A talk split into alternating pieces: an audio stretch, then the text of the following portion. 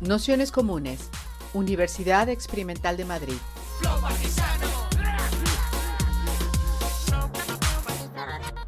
Toda la información en nuestro canal de Telegram Nociones Comunes o en nuestra web traficantes.net barra formación.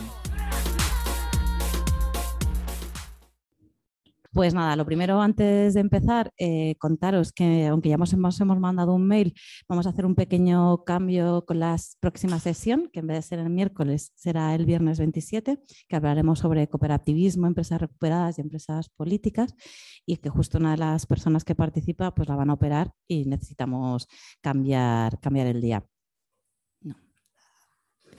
Mm, y, nada, entonces, bueno, pues daros la bienvenida, bienvenidos, bienvenidas a esta tercera sesión del curso Dispersar el Poder, eh, Autonomía, Organización y Contrapoder. Eh, para esta tercera sesión que hemos llamado Nociones Comunes, organizarse entre los cruces de la investigación y la militancia, un poco a propósito de uno de los textos de traficantes que publicamos ya hace unas cuantas décadas. Y mm, hemos, bueno, hemos propuesto esta sesión a una compañera nuestra de toda la vida, que es Marisa Pérez Colina, que de hecho nosotras lo pensábamos, nos conocimos justo en, en un colectivo que de coinvestigación militante que era Trabajo Cero y que a lo largo de su, hace como 22 años hablábamos, o un poco más, eh, pensándolo bien ahora, creo que son 24. Eh, pero bueno, da igual, hace muchos años y ha formado parte de otros proyectos como Te Precarias a la Deriva o de la Agencia de Asuntos Precarios con la que editamos otro de los libros que era Cojos y Precarias haciendo vidas que importan. Bueno, en fin, una larga trayectoria que, que iremos desgranando. Y en especial nos parecía importante esta sesión porque como hablábamos el primer día de la cuestión de la autonomía o lo que entendíamos organizarse en la autonomía tenía que ver con dos cosas. Una con reproducirse en los espacios donde se reproduce ¿no? y ahí es importante de las instituciones populares o las instituciones autoorganizadas autónomas, que, es lo que empezamos como a intuir o a empezar a trabajar en las sesiones anteriores y con las que continuaremos profundizando. Y otra característica que a nuestro modo de ver era central de la, bueno, de la organización autónoma que tiene que ver con la investigación y el impulso de las luchas ¿no? y atraviesa cuestiones como la encuesta obrera, la coinvestigación, los grupos de autoconciencia y otra serie de dispositivos o herramientas que a partir de de la, del preguntarse sobre el porqué de, esas luchas han servido no solo para intentar conocer los mecanismos de dominación a los que se enfrentaban las mm, personas implicadas en esas luchas, como también potenciar y producir unos saberes propios que eran capaces de radicalizar o extender mucho más esa lucha, sino también en otros casos como de producir la propia organización de las mismas. Eh, entonces, bueno, en torno a esta cuestión de la organización a través de la investigación es lo que le hemos propuesto a Marisa de contar a varias de estas experiencias y sobre todo esa relación no solo de, lo que podemos entender como investigación militante, sino sobre todo de la investigación militante centrada en este aspecto de, recomposición de espacios y organizaciones. Entonces haremos como siempre una exposición de unos 40 minutos, una hora y luego un espacio de debate, preguntas y demás. Así que nada, muchas gracias. Vale, así bien, ¿no? No, hace falta que lo acerque más. Pues nada. en primer lugar, así. En primer lugar, que mm, muchas gracias a Almudena y, a Comunes por invitarme a esta sesión y bueno, pues espero hacerlo de manera que nos sea útil para pensar en lo de hoy, que para eso se cuenta, se recurre siempre a las trayectorias pasadas y, a la memoria. Y lo que había pensado así como, como esquema era, bueno, la, experiencia o el relato, la sesión, la quiero centrar en contaros los dos procesos, eh, dos de los procesos en los que he participado directamente, que podríamos llamarlos de coinvestigación militante o investigación-acción. Antes eh, habíamos hablado con la Mudena ¿no? de un pequeño mapa de eh, dos de las investigaciones, co-investigaciones que, influyeron o que más nos inspiraron para llevar a cabo, ¿no? para desarrollar estas dos experiencias concretas. Las experiencias concretas son la de precarias a la deriva, eh, que es un proceso de investigación militante, y la de cojos y precarias, o lo que da como resultado el libro de cojos y precarias que, tenéis aquí. antes de contar los antecedentes, procesos de investigación concreto y en tercer lugar, y lo más importante, sí que me gustaría que eh, dejáramos un buen cacho de tiempo para debatir ¿no? Eh, cómo interpelan estos procesos de coinvestigación centrados en generar eh, organización en los espacios de políticos de organización que tenemos ahora, porque creo que realmente es lo, lo más importante, si hay algo que resuena o no, o ya no tienen sentido, etcétera. Entonces, bueno, en primer lugar, bueno, las tres lecturas que hay aquí, mm, yo os las recomiendo mucho porque creo que ya son cosas como un poco, como un poco tesorillos históricos, ¿no? La verdad. Este libro de nociones, por ejemplo, realmente está muy bien y de hecho voy a partir del, prólogo, que no sé si ya lo habéis leído, para, referirme a, a, los dos antecedentes como principales o las dos influencias principales para precarias y para la Agencia de Asuntos Precarios Todos a 100, que fueron la, la encuesta obrera y la coinvestigación, eh, la encuesta obrera y coinvestigación de, de los operaístas, por decirlo así, italianos de los 70, y por otro lado los grupos de autoconciencia feminista. Voy a poner esto así para que no se me olvide. Bueno, pues os recomiendo mucho leer este prólogo de Marta Malo, en el que explica muy bien el antecedente de la investigación de, de los operaístas que es la, famosa encuesta, el cuestionario que hizo Marx a final del 19, respondiendo a un encargo eh, en el que se le pedía ¿no? un poco ver eh, cuál era, en qué condiciones, cuál era la situación, ¿no? las condiciones de vida materiales de la clase obrera en ese momento. Entonces él hace un cuestionario de tantas preguntas, sin preguntas, pone en el prólogo, pero bueno, lo interesante eh, son dos singularidades, a mi modo de ver, tanto en el enfoque como en el objetivo de ese cuestionario el enfoque es que, em, digamos, que se sale de lo que se considera como una investigación empírica o neutral, que uno hace para recabar conocimiento, pero no sabe, muy bien ni para qué ni hacia dónde. Eh, es decir, que se sitúa desde el principio de parte de, las obreras y los obreros, ¿no? Y eh, la singularidad de objetivo de finalidad es que no quiere hacer una entrevista para eh, conocer la situación sin más, sino para conseguir una, que eh, aquellas personas que van a responder a este cuestionario piensen críticamente sobre las condiciones de explotación en las que trabajan y cómo sublevarse o cómo hacer un proceso de organización y salir, salir de ellas. ¿no? Es completamente como ajeno a, lo que se considera una investigación científica, por decirlo así esta, es, esta no neutralidad y esta, este pensar o producir conocimiento de parte y con una intención concreta eh, se convierte en coinvestigación, que es como un paso más ¿no? de, hacer simplemente un cuestionario de parte a partir de los 50 en Estados Unidos. Pero bueno, ahí no me voy a detener, la sociología centrada en la, en, eh, sobre todo la, la sociología industrial, etcétera, sino los cuaderni Rossi, ¿no? que son estos cuadernos de investigación Mm, que, sacan eh, los operaístas italianos en los años 70 y que, como en el blog cuenta desde el principio como una bifurcación justamente entre un acercamiento mucho más sociológico. ¿no? de queremos saber em, cuáles son las consecuencias eh, en las vidas y también en la organización obrera eh, que tienen lugar cuando el espacio de trabajo, el trabajo de fábrica, ha sido absolutamente remodelado ¿no? por la organización científica del trabajo o eh, la reorganización fordista que, diríamos, que diríamos ahora. ¿no? Con ese mismo propósito hay una parte de, la gente que está, de los compañeros casi les llamaría, ¿no? porque varios de ellos traducidos en la editorial Traficantes, entre ellos Romano Alcuati, em, lo, que, lo que pretenden es, de nuevo, eh, no hacer algo que simplemente sea un, saber, sino un saber dirigido a, la, a organizarse y eh, se da el salto a eso que se llama coinvestigación, porque ellos hablan como de inversión em, de los militantes investigadores en la propia población, por decir, como investigada, es de romper este, esta diferencia entre investigados e investigadores y, mezclarse ahí ¿no? en espacios que nos pueden resultar familiares a nuestras mismas, en nuestros espacios de organización ahora. Y por otro lado, que las personas las obreras, los trabajadores y las trabajadoras de las fábricas a las que se dirige esta encuesta formen parte de la misma, formen parte de la misma, no es que la respondan, ¿no? sino que sientan que esa es una herramienta para, para ellas. ¿no?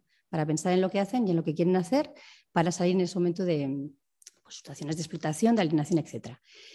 Em, en, esta propuesta ellos parten siempre de, parten de unos presupuestos, de unas premisas o de unas hipótesis de lo que está ocurriendo, ¿no? Que muy brevemente, lo voy a decir súper, súper tosco, pero bueno, esto hay muchos libros escritos, son las, bueno, la idea, el concepto de la composición de clase, ¿no? el concepto de autovalorización y el concepto de, de la autonomía, en realidad.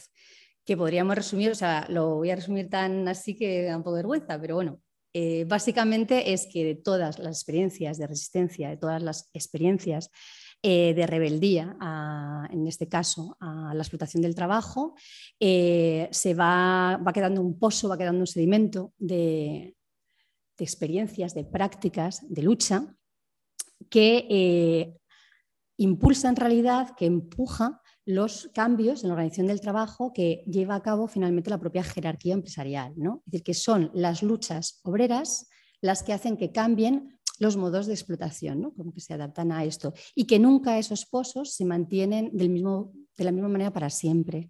Es decir, que esas más prácticas que se socializan y que van cambiando los modos de producción se van adaptando a los nuevos contextos, al propio contexto de remodelación o reorganización del trabajo para poder seguir sacando plusvalía o generación de beneficio una vez que la, digamos, la combustión obrera se ha reorganizado. ¿no?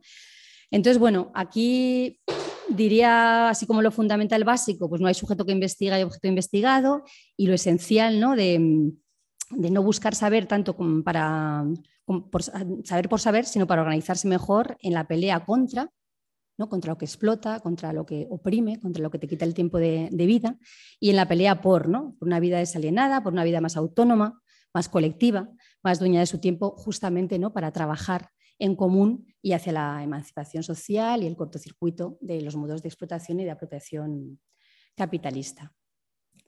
No sé, voy muy rápido.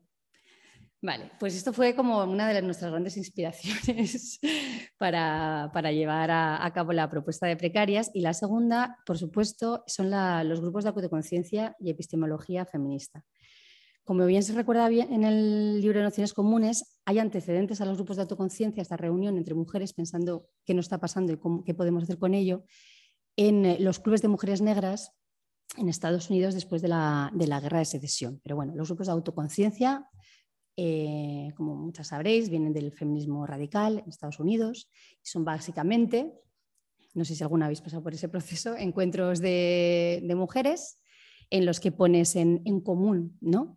Una situación, en principio, individual de malestar, porque estás sufriendo algún tipo de violencia de género, que en ese momento no lo llamas así, no me refiero a violencia física, la que sea, y al ponerlo en, común y al conectarlo con lo que le pasa a las otras, pues sucede este chip maravilloso que pasa en la política, que te das cuenta que lo que te pasa pues tiene que ver con unas relaciones estructurales, sistémicas de dominio, que poco a poco, con el resto de tus compañeras, ¿no? le vas poniendo forma y, y le empiezas a dar nombre. ¿no?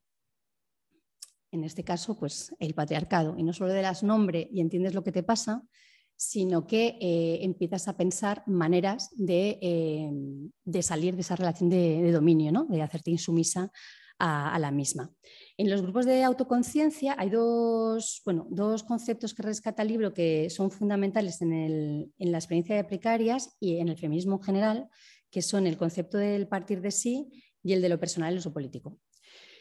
Lo personal es lo político ya lo tenemos todas como claro, ¿no? como súper naturalizado y es como, un lema básico. En ese momento es fundamental porque eh, que se empiecen a reunir mujeres y que de, a partir de ahí salgan acciones, eh, espacios de organización política que irrumpen en la calle, que irrumpen en lo público, que tienen discurso propio y que, y que actúan y que piden, reivindican, toman, era pues, absolutamente original. ¿Qué es lo que pasa? Pues que reciben todos los tipos de desprecios que os podéis imaginar, ¿no? De, bueno, los grupos, los famosos grupos de test o señoras que hacen cosas juntas, en fin, no tan lejos de la crítica que tuvo la escalera Caracola cuando se ocupó entre las compañeras allá por el año 96. O sea que las cosas no, no, no, no, no son tan lejanas, ¿no? resultan como más familiares.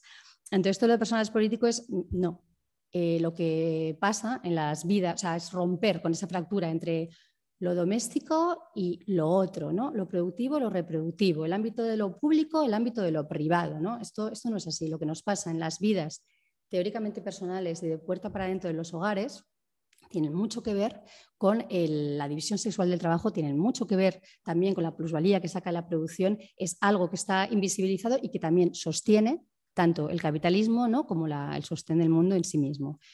Em, y bueno, a partir de, mm, esta idea, ¿no? es la, se pone en el centro de que lo personal es lo político y em, en el partir de sí, ah, yo creo que otra de la, idea fundamental que subyace, porque bueno, también se puede interpretar de muchas maneras y quizá mucho más complejas, em, pero para mí la idea fundamental es como que tú, sobre todo, partes de eh, lo que te pasa y, lo que, y de lo que quieres liberarte. No es un lugar en el que te encuentras para salvar a otras, ¿no? no tiene nada que ver con un trabajo en el que consideras que otras personas están viviendo vidas uh, más subalternas o más miserables que la tuya, ¿no? y te juntas pues, porque tienes un problema de conciencia de, de, clase, yo qué sé, y quieres ayudarles ¿no? o algo así, sino que no, esto me pasa a mí y yo esto lo quiero cambiar, me junto con otras y veo, ah, nos pasa a todas, eso es un problema, por lo tanto, de una relación de poder estructural, vamos a ver cómo lo cambiamos. ¿no?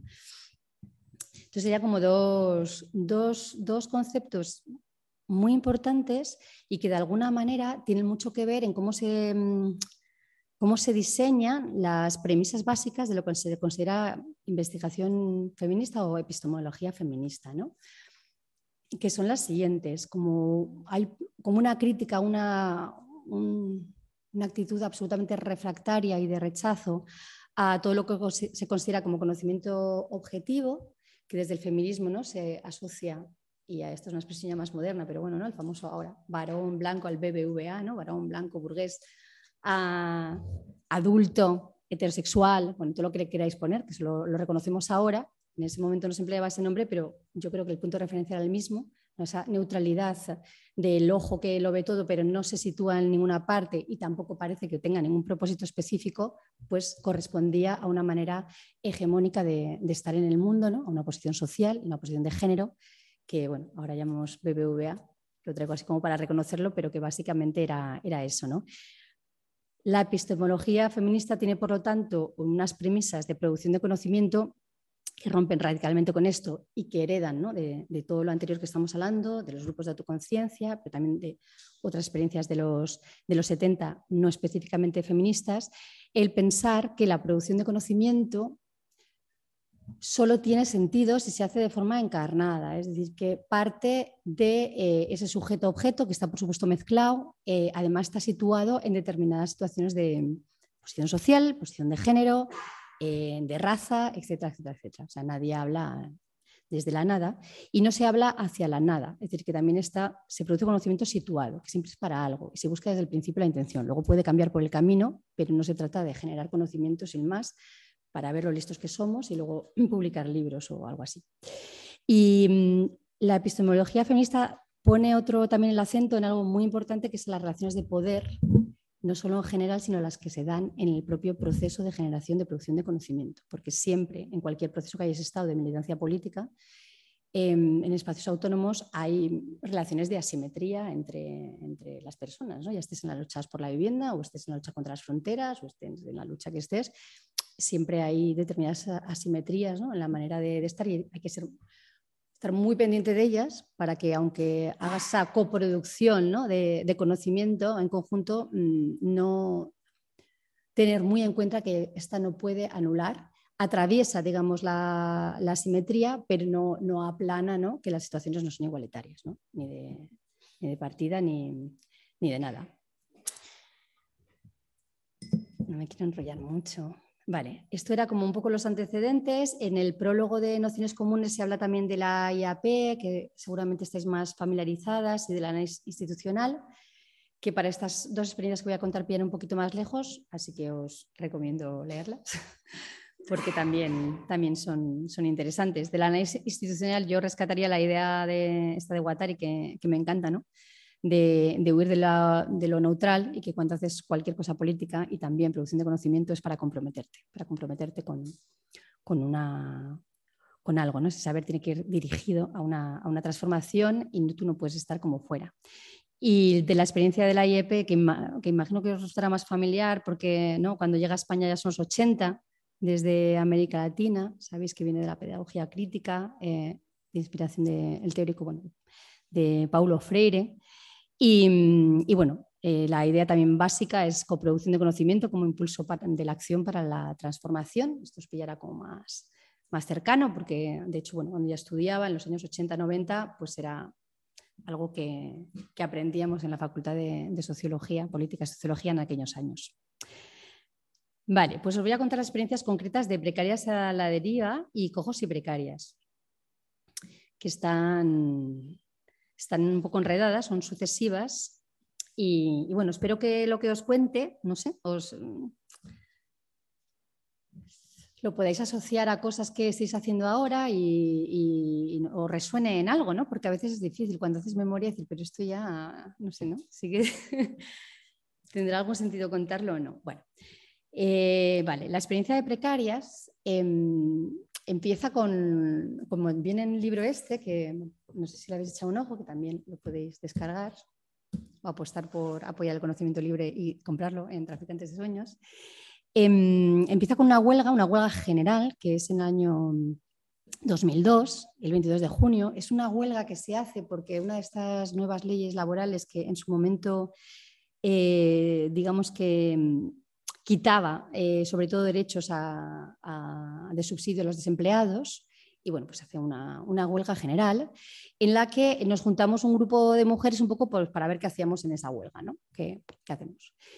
Em, y, es verdad que pensamos que, dado el tiempo que corríamos ya de precarización bastante avanzada en el mundo laboral y las compañeras que conocíamos que no iban a poder hacer huelga y, y demás, pensamos, bueno, vamos a ver, con la división del trabajo que tenemos y la precarización actual, las compañeras a las que conocemos están en general en yo que sé, sectores precarizados de la industria textil, sectores precarizados de ah, las cadenas de alimentación o hacen trabajo doméstico ya sea remunerado y son domésticas, domésticas internas, muchas, un porcentaje muy alto sin papeles o hacen trabajo de reproducción no remunerado que por razones obvias, ¿no? de que no se abandona tan rápido la, huelga, aunque esto hay que actualizarlo con la huelga del 2007 que se hizo en el 8 de marzo, y ahí tiene como mucho interés.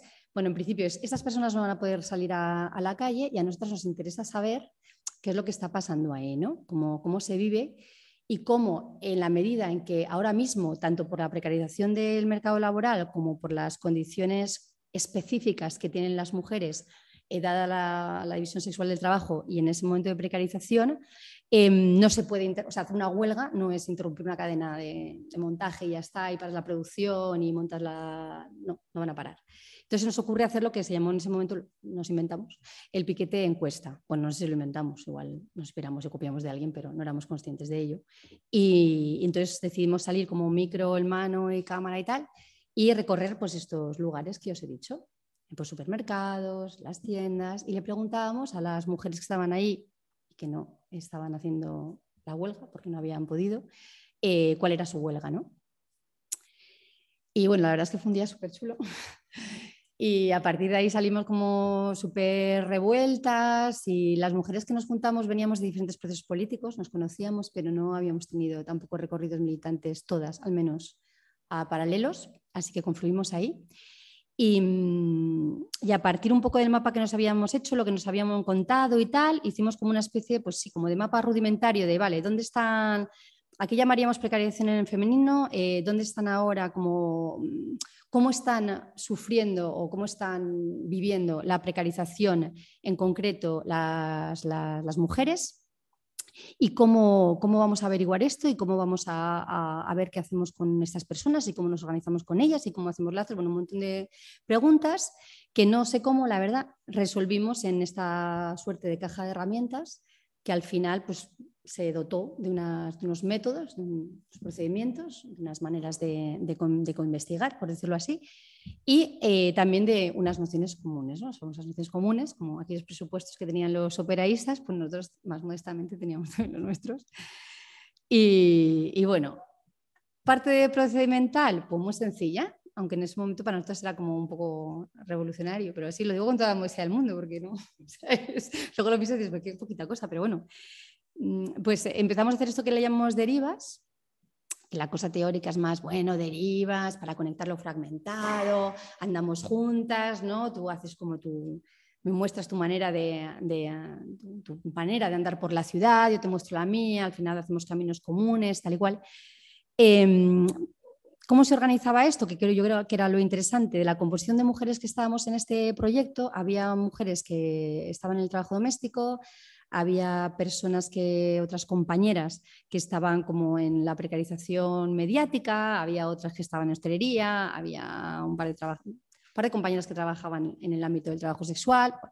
Entonces lo que hacíamos es, vale, pues las que, con las que somos, desde las que somos, ¿no? y intentando tirar de muchas más que conocíamos, vamos a preparar estos recorridos. Entonces, cada una, digamos, preparaba los suyos, ¿no? Pues eh, las trabajadoras domésticas pues organizan una ruta por la ciudad que va pues desde la tienda de los trajes de, de servidumbre ¿no? que tienen que llevar como las criadas, hasta los sitios donde va a correr a los niños, donde compra, donde se divierte, donde se encuentra con a sus compañeros ecuatorianos el fin de semana para por fin pasarla bien.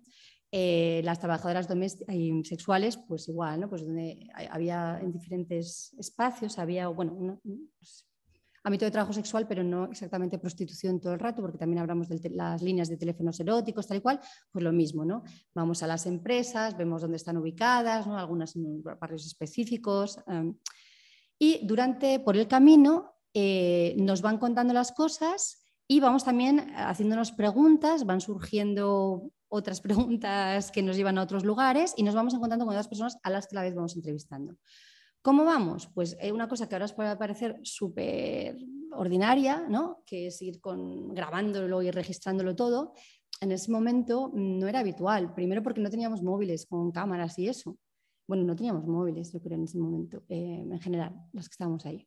Y no teníamos costumbre tampoco de, aunque tuviéramos cámaras, por supuesto, y vídeo, tal, como tecnológicamente se podía, pero mm, yo mi experiencia de la segunda parte de los 90, eso del mundo así de la autonomía, especialmente de la, ocupación, no era, lo importante nunca era contar la experiencia, sino como vivirla, ¿no? O sea, un poco hippie, pero la verdad, es como que no había tiempo, entonces no, no digo que esté bien o que esté mal, no solo digo que no se hacía.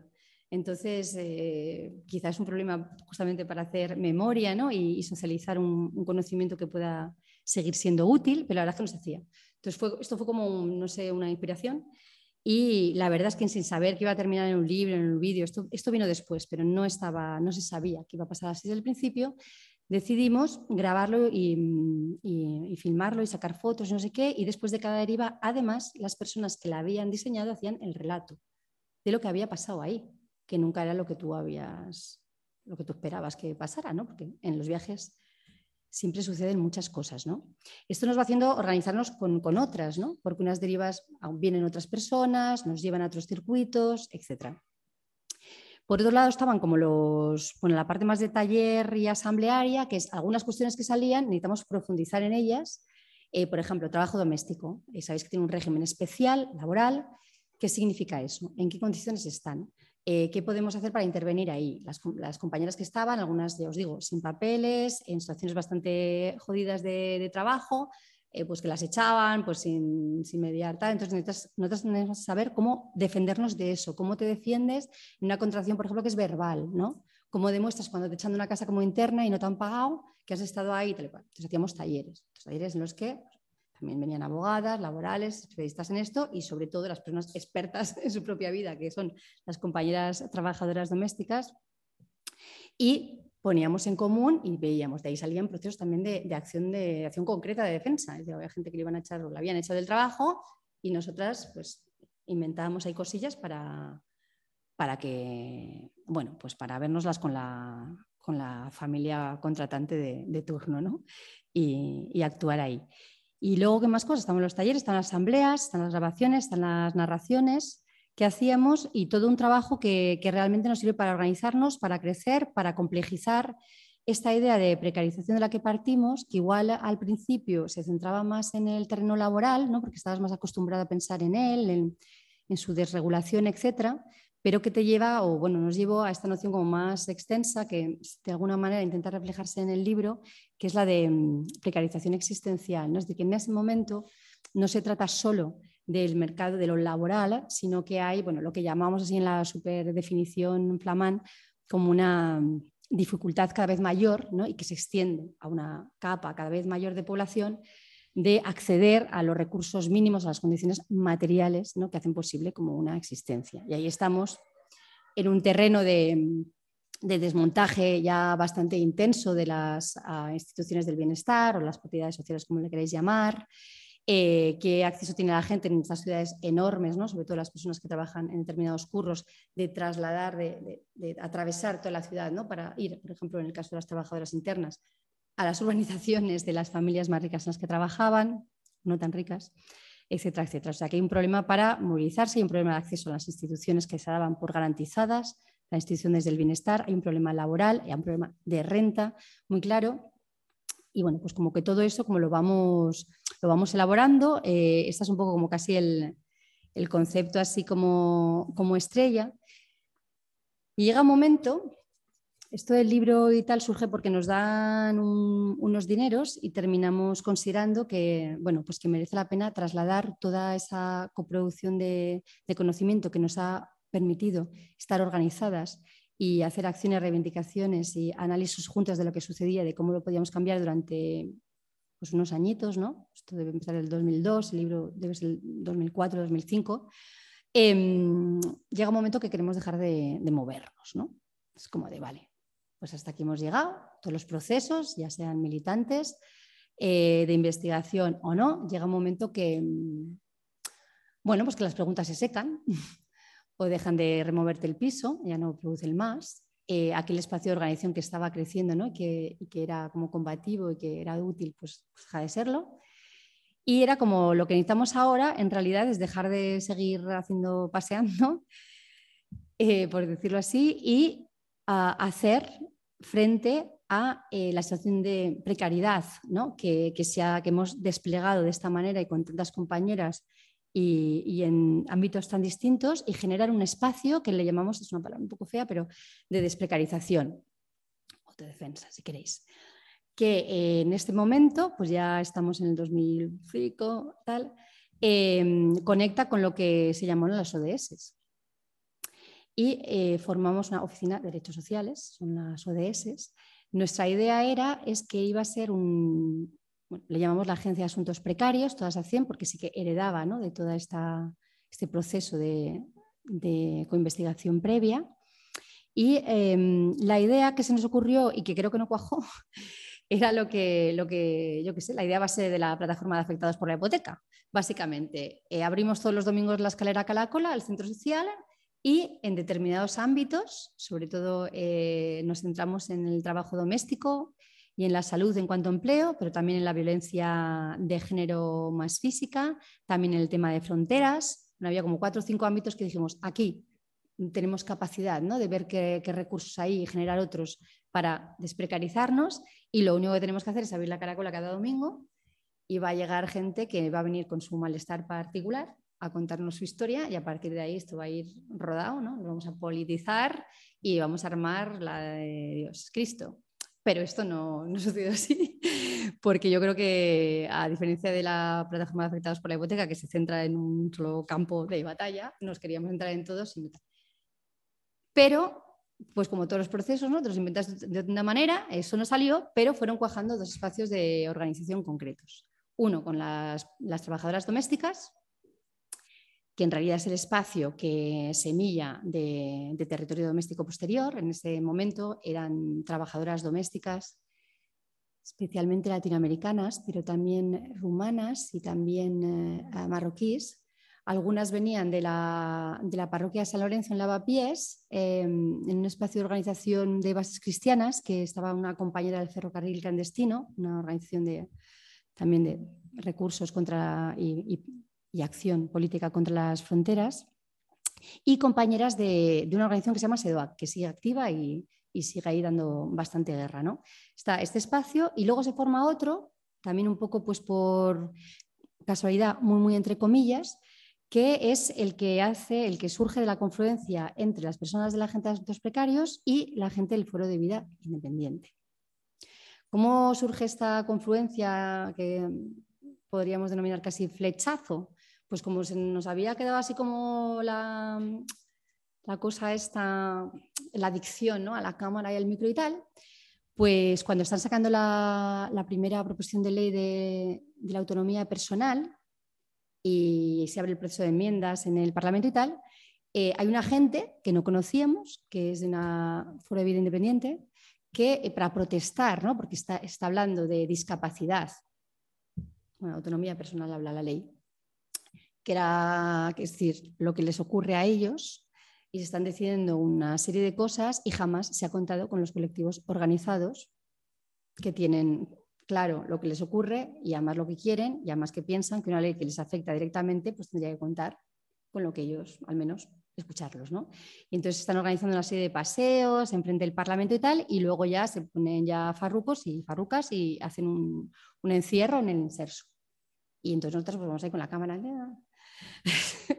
y el micro y, em, y, entrevistando a estas personas y hablando con ellas y luego, bueno, pues los afectos que surgen en lo político, pues ya quedas, sigues hablando, viene a la caracola, empieza a ver como un rodaje, una relación em, y vemos que tenemos pues muchísimas cosas en, varias cosas en común. ¿Vale? Em, para empezar, ellos funcionan también como una especie de, de grupo de autoconciencia feminista y tienen muy claro, aunque no hablan de ello así, la importancia de, lo personal, de que eso es lo político, la importancia del cuerpo, la importancia de, la fragilidad. Eh, en su caso, ¿no? lo que significa estar de determinada manera en, el mundo, lo que significa esto pues de, exclusión, de discriminación y de, apartamiento. Y eh, es un poco como lo que nos resuena ¿no? en cosas que habíamos trabajado en desde precarias, pero lo más, yo creo que lo que más nos engancha en esta nueva relación es sobre todo lo que, lo que genera más tensión en, lo que pensamos, ¿no? lo que estamos trabajando, que en concreto son los conceptos. Cuando digo conceptos, digo, digo prácticas, ¿no? porque es como piensas, a partir de cómo piensas la política que estás haciendo y cómo te estás organizando. Entonces, el concepto y práctica de los cuidados, que para nosotros en ese momento, ¿no? tal como desarrollamos el libro, era como una cosa como muy, muy, central. Y eh, el concepto práctica, reivindicación de la independencia, que era su leitmotiv, por decirlo así. Entonces, para nosotros los cuidados era como de eh, la cosa estrella, ¿no? porque era como, a ver, estamos en una crisis de los cuidados brutal, ¿no? que mezcla por los problemas del norte global ¿no? con los problemas del sur global, en el norte, incorporación de las mujeres al trabajo, eh, no socialización ¿no? de los trabajos de, reproducción, no reparto, solución, ¿no? No, no, se toca el mercado laboral, no se tocan los horarios de trabajo, ¿no? el mundo de la producción sigue como ajeno a la reproducción de la vida, así que pues, tenemos, un, tenemos un problema. Y eh, en el caso del sur global, ¿no? pues todos estos flujos migratorios que llegan a no solucionar estos problemas, sino como a invisibilizarlos, ¿no? cubriendo ¿no? todas esas espacios de la reproducción que nos están resolviendo de, otra manera. ¿no? Entonces nosotros estamos ahí con nuestra, todo esto encaja perfectamente, es estupendo y es lo que pasa. Y entonces si nos dices, bueno, esto de los cuidados, nosotros ni nos lo mencionéis, porque para las personas con diversidad funcional en ese momento era sinónimo de justamente la política de exclusión de encierro que hacen con ellos. Para ellos, por ejemplo, la ley de autonomía personal que tiene mucho que ver con, se considera en parte un logro de reivindicaciones feministas porque reconoce que el trabajo de acompañamiento se hace en las familias y, especialmente por las mujeres y asigna ¿no? una, una asignación monetaria de renta, reconociendo esto como para ayudar ¿no? a, esa, a, esa, labor. Y entonces no se tiene en cuenta que las personas que son, van a ser cuidadas, ni se les ha preguntado si quieren que se les cuide en el hogar ni quieren que se les cuide esas personas concretas, ni, ni se les ha preguntado nada. Entonces, para ellos eso es lo que ellos llaman encierro doméstico, que en su versión o declinación institucional pues son las residencias. ¿no? Entonces, para ellos básicamente el cuidado es una vida en encierro en la que se les ha sustraído de la agencia, de su capacidad de tener un proyecto de vida propio y, y de organizarse con otros ¿no? también para, para no estar separados y decidiendo, pues ¿no? lo que os imagináis que es una residencia, que cada día comes, duermes, te mueves y haces lo que dicen y por supuesto olvídate de las relaciones de organización política, mm, ni de las afectivas, ni de las amorosas, ni de las sexuales, ni de nada. Entonces, cuidados para ellos es como va de retro. Y independencia para nosotras era un poco lo mismo. Independencia, pero que esto de la independencia, que ellos venían, ¿no? Pues también de, de, las luchas en los 60 en Estados Unidos, de un momento también por el Foro por la, por la Vida Independiente, que se llamaba, y para ellos independencia es sinónimo de eso, ¿no? de recuperar como esa agencia y esa capacidad de decidir. Y para nosotros independencia es de nuevo, ¿no? Como invisibilización de todo el trabajo que sostiene la vida, ¿no? El ideal este de yo ¿no? no dependo de nadie y hago mi vida, que suele también corresponder ¿no? con el famoso BBVA y que no existe, que invisibiliza la relación de interdependencia ¿no? que existe entre las personas y que hace posible que se cuaje, que cuaje en sociedad. Y luego también ellos esto eh, de la independencia lo, lo materializaban en una demanda muy concreta y muy calculada por ellos, incluso en términos monetarios como muy, muy claros, en su demanda de tener lo que llamaban asistentes personales, APES, y se sigue llamando.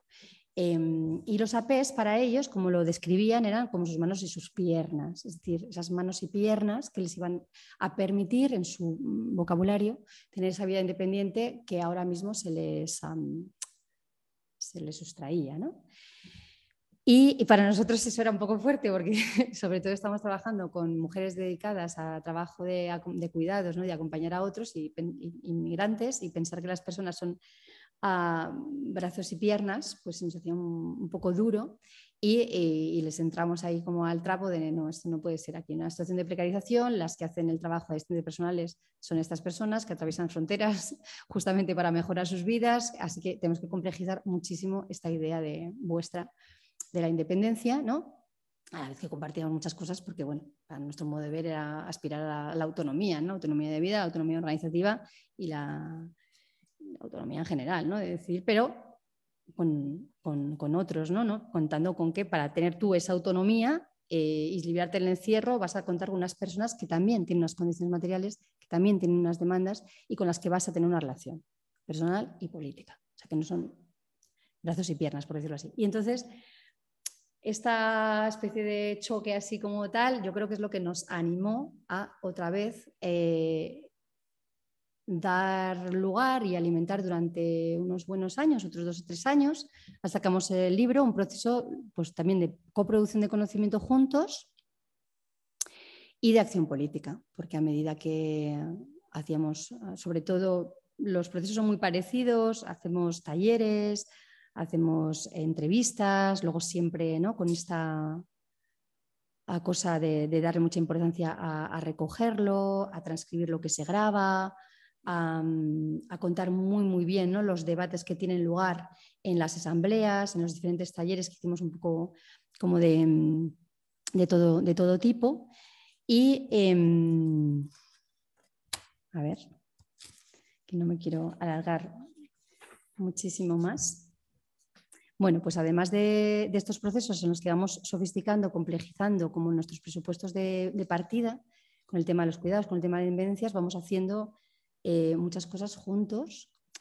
Esto también es hacer, es que a veces no, como la teoría y la práctica, o sea, va todo a la vez. Entonces, eh, a medida que, el afecto político, ¿no? Como va haciendo como que empezamos a pensar diferente y juntos, por decirlo así, pues organizamos la primera marcha por la diversidad funcional que, con, la gente del Foro de Vida Independiente en el año 2007. Organizamos también visitas a residencias, también para hacer con talleres con la gente que estaba encerrada en las propias residencias ¿no? y tener em, debates y discusiones con, las, con esas personas. Eh, una vez organizamos una movida para sacarles de la residencia también, para que pudieran venir a la marcha, que en colaboración hicimos dos marchas juntos y también para otras acciones. Y bueno, ¿no? nos íbamos como, tuvimos unos talleres en lo que más un poco nos, nos dolía políticamente, ¿no? que era esa cosa de, la asistencia personal ¿no? y separar para ellos ¿no? Lo que es mi vida con agencia y la vida de estas personas. Entonces hicimos esos talleres en los que juntamos a personas asistentes personales con sus propias asistentes personales y otras para tener debates juntos de qué significaba, ¿no? en qué condiciones eh, laborales trabajaba, qué significaba tener esa relación de, laboral, ¿no? que mezclaba tantas cosas, eh, etcétera, etcétera. ¿no? Y bueno, pues lo mismo, ¿no? Eh, lo del libro también fue un resultado que no, no, nunca trabajamos para tener un resultado concreto hasta el final tangible, pero todo esto llega un momento, pues lo mismo, que el proceso se va como agotando, ¿no? En este caso, he de decir que por una cuestión que quizá no pasa en otros espacios de, organización y de lucha, y es que la, la, fragilidad de la gente con diversidad mm, funcional es muy, muy real, o sea que se murió muchísimas compañeras por el camino. O sea, y, bueno, te quedas sin, sin compañeras.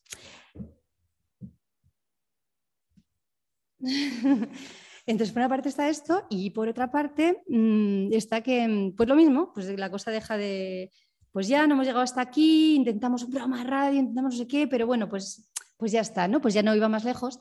Y para mí también es importante, porque me cuesta mucho esto de las rupturas, pensar, a ver, es que está súper guay, porque de, todo lo que hemos hecho aquí quedan como unos, pozos que decían los operaístas, que primero que, que determinan bueno, determinan, que van a ser semilla de cosas que van a ocurrir después, aunque en ese momento no seas consciente. Y es verdad, porque hay cosas que se han transformado en esa lucha con los demás, en tu manera de estar en lo, político y en lo colectivo. ¿no? En este caso, yo creo, a mí lo que más, en esta experiencia con, esta, con la gente del Foro de Vida Independiente, eh, me parecen dos conceptos fundamentales, ¿no? o que a mí me parecen como como moletas así de, la militancia importantes, eh, que son la, cosa del afecto político y de las alianzas. ¿no? El afecto político que no tiene que ver con, los abrazos ni, con un tipo de gesto así superficial de cariñito, sino que realmente cuando te atraviesa lo que le pasa a los demás y tu mirada nunca jamás vuelve a ser la, misma. ¿no? Que es lo que te pasa, porque si estás en un barrio en el que están deteniendo continuamente a la gente racializada y tú pues, no lo puedes soportar y empiezas un proceso de lucha ahí, pues tú al final nunca, nunca vas a, ya no vas, o sea, te pega un giro, ¿no? La cabeza un chip y ya nunca vas a estar de la, de la misma manera cuando te organizas con la gente, en este caso sin papeles, en este caso el fraude independiente, que no. O sea, para mí ahora mismo, por ejemplo, ir a un centro social y que no tenga acceso con rampa, es como ir a un centro social y que en la puerta ponga que no pueden entrar negros. O sea, exactamente igual.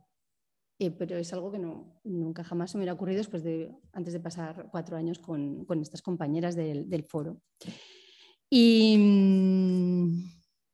y, yo creo que ya. Ah, lo, de las alianzas, las alianzas también, porque es, también, es algo que se suele decir también como ah, alianzas, alianzas. Pues las alianzas son muy importantes y más en estos momentos de, de identidades así como fuertes, muy marcadas, ¿no?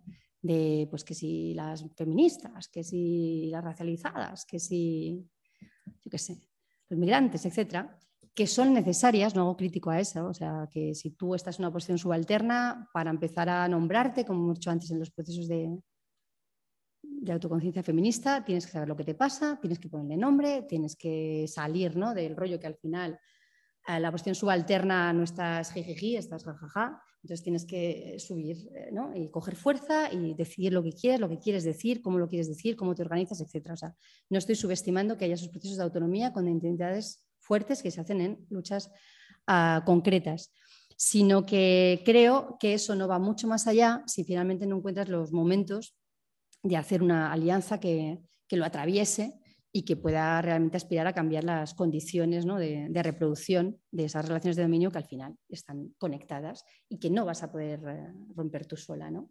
En el caso de, por ejemplo, la gente con diversidad funcional, los recursos que pones en común es que son muchos más que los que pueden tener las personas diversas solas, o en este caso nosotras desde el espacio de organización feminista solas. ¿no? En el caso de fronteras está claro también, ¿no? O sea, no es lo mismo que esté la gente organizada sola que si de repente se ponen ahí justamente a producir esa simetría ¿no? en, el, en, las condiciones materiales de vida. Y la pones en el centro y generosamente cada uno ofrece lo que, lo que tiene y se sale de la situación de partida, ¿no? Y yo lo voy a dejar aquí porque creo que ya me enrolla mucho y, y no sé hasta qué punto está siendo útil. Y lo que sí que os había preparado era unas preguntas que no sé si lo que he dicho las va a inspirar o no, para comenzar el debate. Que si queréis, o sea, yo las hago, de ahí quedan, pues son útiles, eh, pero bueno, que si hay alguna duda o alguna cosa que he ido muy rápido, porque además lo hablo muy rápido y además hemos mezclado muchas cosas y queréis que profundicemos en algunas cosas contadas, pues, pues no hay problema. Pero bueno, a mí me interesaba también que contarais vosotras y que debatamos y eh, me interesaba mucho saber, o sea, creo que es interesante para todas saber, eh, si conocéis eh, ahora mismo que, dónde se están dando procesos de investigación militante, ¿no? ¿Suena, no suena? ¿Os parece que alguna cosa no se llama así, pero se podría interpretar como tal? En segundo lugar, ¿por qué pensáis que en los espacios de lucha a ver, hablo muy en general, en realidad yo algunas personas no os conozco, no sé dónde estáis, pero bueno, los, espacios de organización autónoma, llamémosle centros sociales, eh, lucha por la vivienda, eh, lucha contra las fronteras, etc. Em, ¿Por qué surgen sobre todo más investigaciones individuales? ya sean académicas o no, normalmente son académicas porque parten de recursos de la universidad, en vez de mm, pues, procesos colectivos que eh, tengan las aspiraciones, los propósitos los que hemos estado hablando o intentado transmitiros ¿no? Eh, a partir de estas experiencias de lucha y que en concreto buscan tejer organización. ¿no? Em, ¿Dónde veríais potencia transformadora para iniciar una, una iniciativa de coinvestigación? teniendo en cuenta los espacios que conocéis, en los que estáis implicadas, no, no inventados. Aunque bueno, si nos surge alguna idea delirante y nos lo inventamos, igual tampoco está mal. Y luego hay una cuestión que yo estaba pensando, como al ver los antecedentes de, todas las cosas que hicimos en la segunda mitad de los 90 y la primera década de los 2000, y, y nuestra inspiración son las rebeldías de los 70, siempre. A ver, puedes ir hasta la Comuna de París y muchas más cosas, pero todo el rato los referentes son de los 70, todo el rato. Mm, y, entonces pensaba como qué, mm, qué, potencias subversivas nos parecen centrales hoy, ¿no? Y de qué manera que habría, podríamos como impulsarlas, ¿no? Y si pensamos también que la coinvestigación sea de estas maneras que, con las que ya hay prácticas u otras que quizá vosotras conozcáis y, yo no, eh, sigue siendo una herramienta útil para organizarnos ahora o no lo veis tan claro así, para el debate. Y gracias. Pues muchísimas gracias. Eh... A mí sí me, tengo un montón de preguntas. ¿no? Pregunto, ¿por qué los 70? O sea, porque sí se describe en esa introducción la metodología, ni siquiera la metodología, sino los objetivos, pero los resultados, si es, el resultado es crear conciencia, organización, a mí lo de cuaderno sí lo conozco, pero la introducción la verdad es que ni se menciona. Entonces, en principio, nos está contando como experiencia. Lo digo aquí en, un petit comité porque sé que se está emitiendo, pero son como de fracasos en realidad, ¿no? En cuanto a organización, ¿no? O sea, sí, sí, sí, sí la, o sea, muchos de los efectos son no deseados. Surgió territorio doméstico, etcétera, de los cuadernos sí, a mí no me queda nada. Eh, digamos, de ¿Qué quedó de todo eso? ¿Qué, está, qué ha quedado de autoorganización Por el otro lado, lo que sí me queda claro es la capacidad de la academia o del sistema de, hacerse con esas metodologías. O sea, en el caso de la IAP, eh, en la introducción se menciona como de paso, mm. y si pienso en nefastos los, los presupuestos participativos, etc., ¿no? todo surge un poco de ahí. ¿no? Entonces, creo que la, capacidad de la academia para hacerse con esas metodologías y desactivar la, capacidad de transformación es enorme realmente. Eh, bueno, pues la pregunta de los 70, ¿por qué esos y no otros? Porque es verdad que los 70 todavía tenía más virtudes brutales de, transformación con Falsborg, etc. No sé, eso por un lado, el tema de las deportes la capacidad de, de fagotizar el sistema. Ah, y lo último que se me ocurre, pero eh, yo tengo la impresión donde se da mucho esto en los barrios, principio.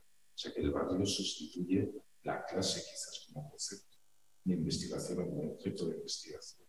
Se tiende más a una, eh, o sea, a mirar los espacios, a, a espaciar, espacializar la investigación y a valorar quizás los de incluso la clase.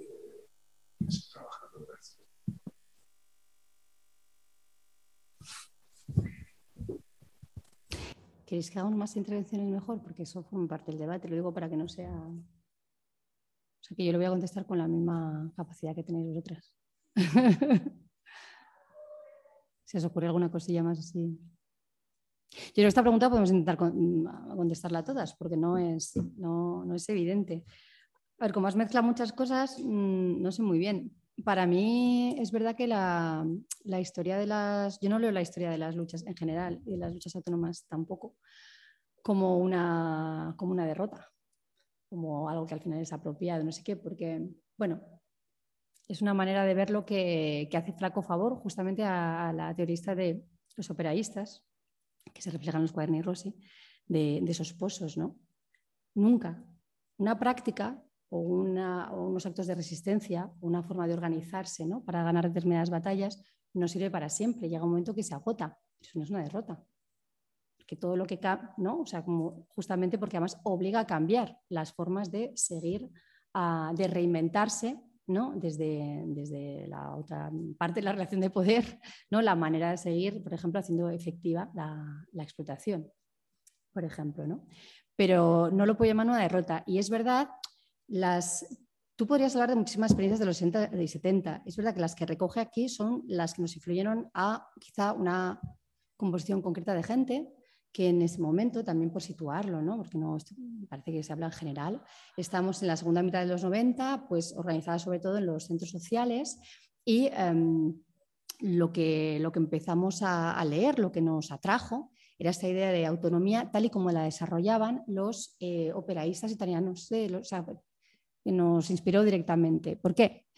Pues por la, porque digamos que de alguna manera comulgamos con las cosas que decían con respecto a, la organización autónoma especialmente, ¿no? y, que, qué significaba eso, y con la idea del rechazo al trabajo, también que era la idea básica ¿no? de los sabotajes que se empiezan a hacer en las cadenas de montaje y por las cuales ellos eh, piensan y empiezan a desarrollar la, idea, la teoría de la, de la, combustión de clase. ¿no?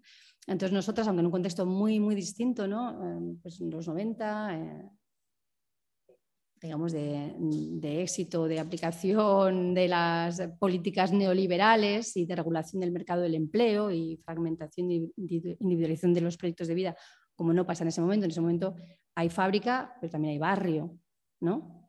Y, hay clase de otra manera a la que vivimos nosotros en los momentos de la aplicación. Pero a nosotros nos inspira, nos inspira lo que hicieron, nos inspira la manera de entender las luchas, precisamente no como fracaso, ¿no? sino como prácticas que se van recogiendo, pero que siempre ¿no? se, declinan en el tienes que repensar en el contexto que vives, en las condiciones materiales, en políticas que, tienes, ¿no?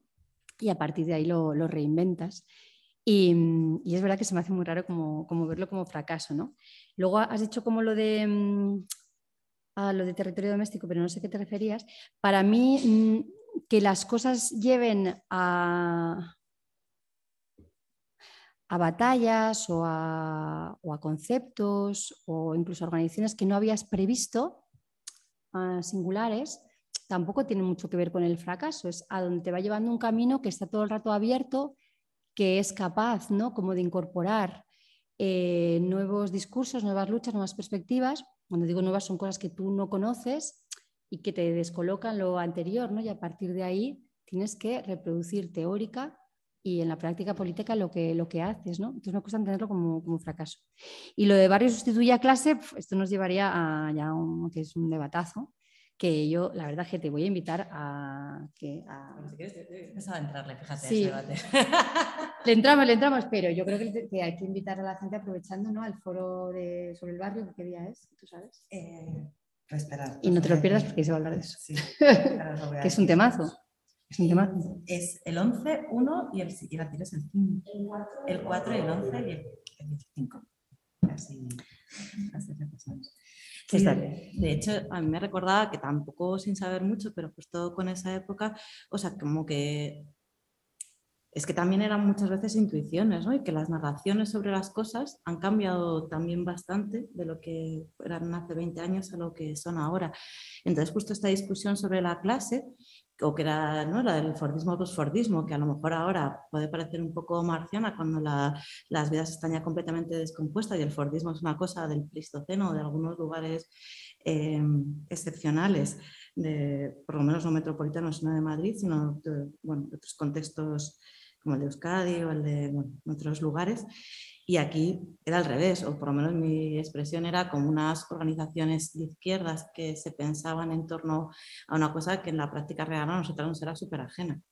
Entonces, eh, quien hablaba de otras cosas y te decía, no, no, eh, no está en esa discusión, está ni, ¿no? ni, vamos, ni comunista ni anarquista, sino, sino, el lugar donde nos encontramos es en ese sabotaje, en esa lucha por la vida, donde me encuentro con otras y donde construí, donde las preguntas que se están haciendo están vivas en ti. al menos era mi, mi sensación y por lo que también era una inspiración, si quieres, especialmente, bueno, no sé, entonces, por eso también era el debate entre clase y territorio, porque en realidad ahora yo que sé, lo pensaríamos de una manera distinta, porque también hay una recomposición de, también de todo este tipo de cuestiones, pero en aquel momento todo lo que no expresarías quizá ahora, no sé si en aquel momento, ¿no? pues esa formulación de la clase media era absolutamente extensiva, se estaba trasladando a todos los territorios y lo que buscabas también eran esos espacios de alianza eh, interclases que se estaban produciendo en torno a ese territorio. Entonces era mucho más importante el territorio, de hecho nos organizábamos por barrios. ¿no?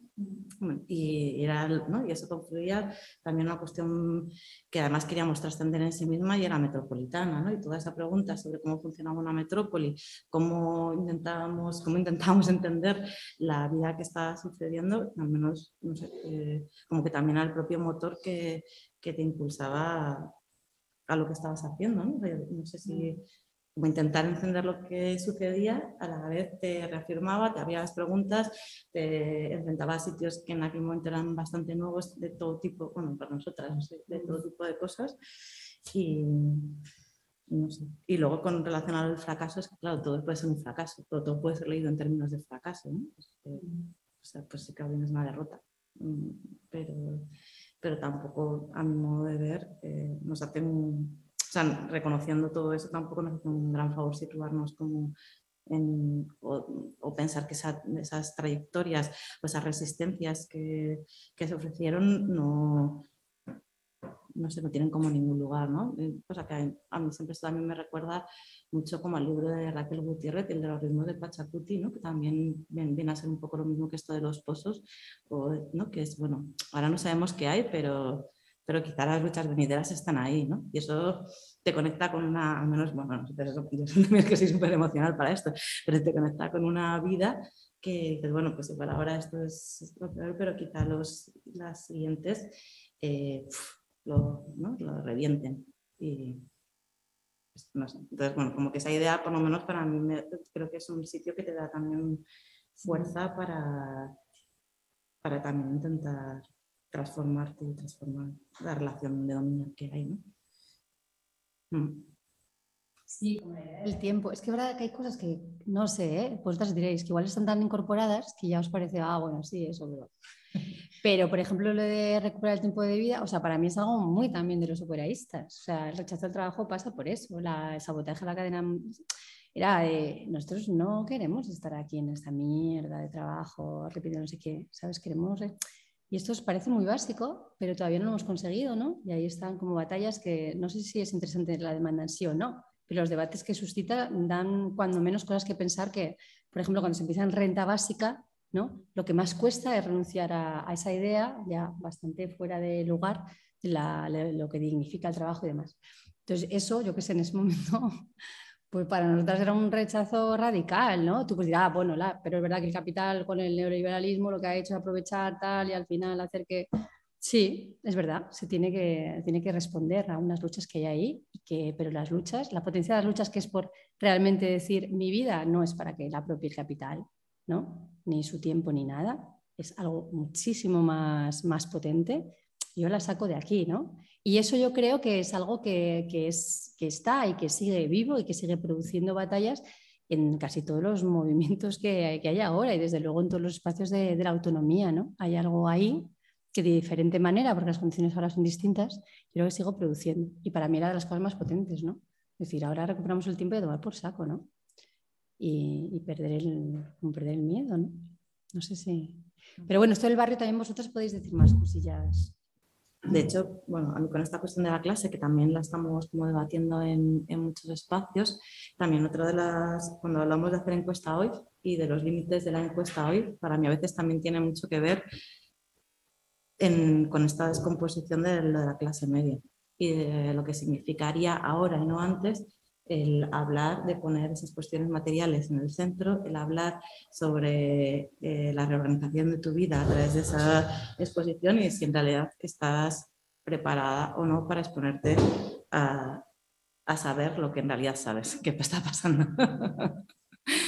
Entonces yo creo que ahí hay un límite eh, nuestro, en general, em, em, que hace que, bueno, que estos procesos no se produzcan porque requiere un grado de honestidad eh, tan fuerte que, que, pone también en peligro, o sea, en peligro tus estabilidades y, y que es en realidad en un momento que es conservador, en un momento que es eh, de hojaldramiento, de fractura, ¿no? y, y donde, bueno, aunque existen y siga habiendo determinadas implicaciones, yo creo que, no sé, sea un juzgar, no sé, que no me gustaría verlo ahí, pero bueno, como que nos cuesta más el, el bueno, pues por el miedo, ¿no? Lo hablábamos ayer, el contexto, los contextos de guerra, los contextos en los que estamos ahora, que de repente, eh, bueno, lo que sea, pues están generando una subjetividad diferente donde colectivamente eh,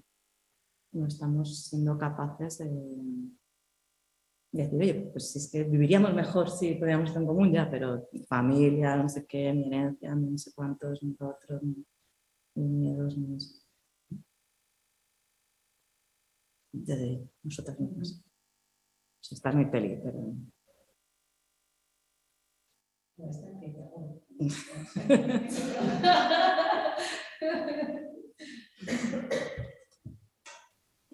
De hecho, bueno, no sé, pues, o sea, que a mí, por ejemplo, uno de los límites es cómo te compones de esa eh, polarización y esa diferencia. Y para mí sí que ha sido un límite cuando, sí, que estaría bien hablarlo, de la experiencia del cerro, de la experiencia de otras eh, formas de organización, no desde la autoorganización, cuando en realidad te estás viviendo realidades eh, y cuando eso es virtuoso y cuando... Creo que hay algo, pero no sé si, si es como una excusa y habría que ver más allá, ¿no? Que la, extrema, la verdad, precarización de las vidas ahora, esta cosa de hacer, ¿no? Lo de la empresa de sí mismo, no sé qué, lo podemos juzgar moralmente, no tiene, no tiene mucho, no es muy productivo.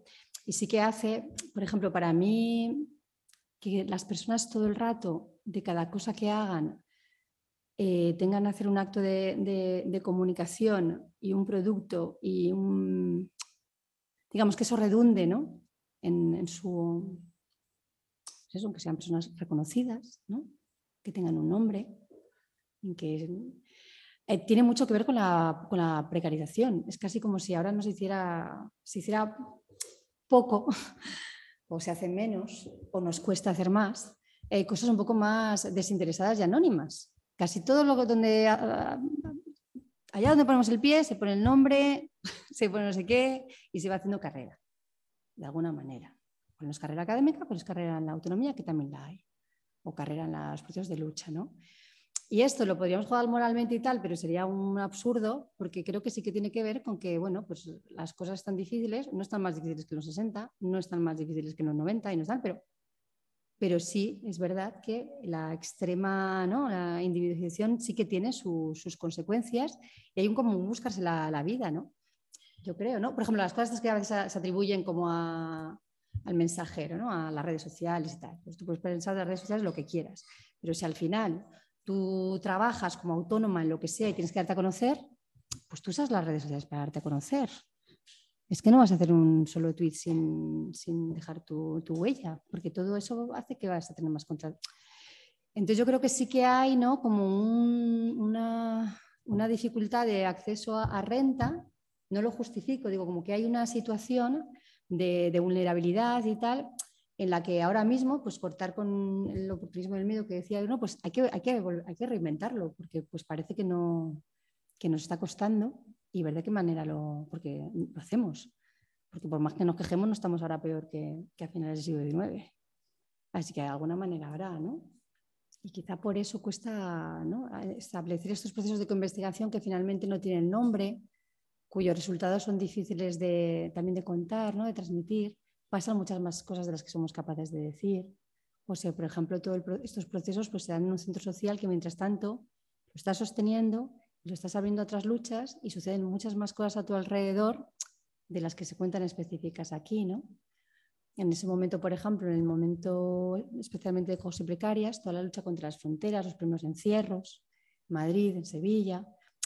O sea, todo el rato están sucediendo muchas cosas en las que tú estás contribuyendo precisamente por esa cruce de alianzas, porque a la que te reúnes y tal estás sosteniendo espacios como autónomos, ¿no? liberados, abiertos a, a, que la gente pueda encontrarse ahí, conocerse y organizarse en cosas en las que una igual no participa, pero o sea que todo el rato vas haciendo, digamos, sí, consolidando como estructuras y lugares de sostén de luchas las propias y, y las por venir, ¿no? Por decirlo de alguna manera.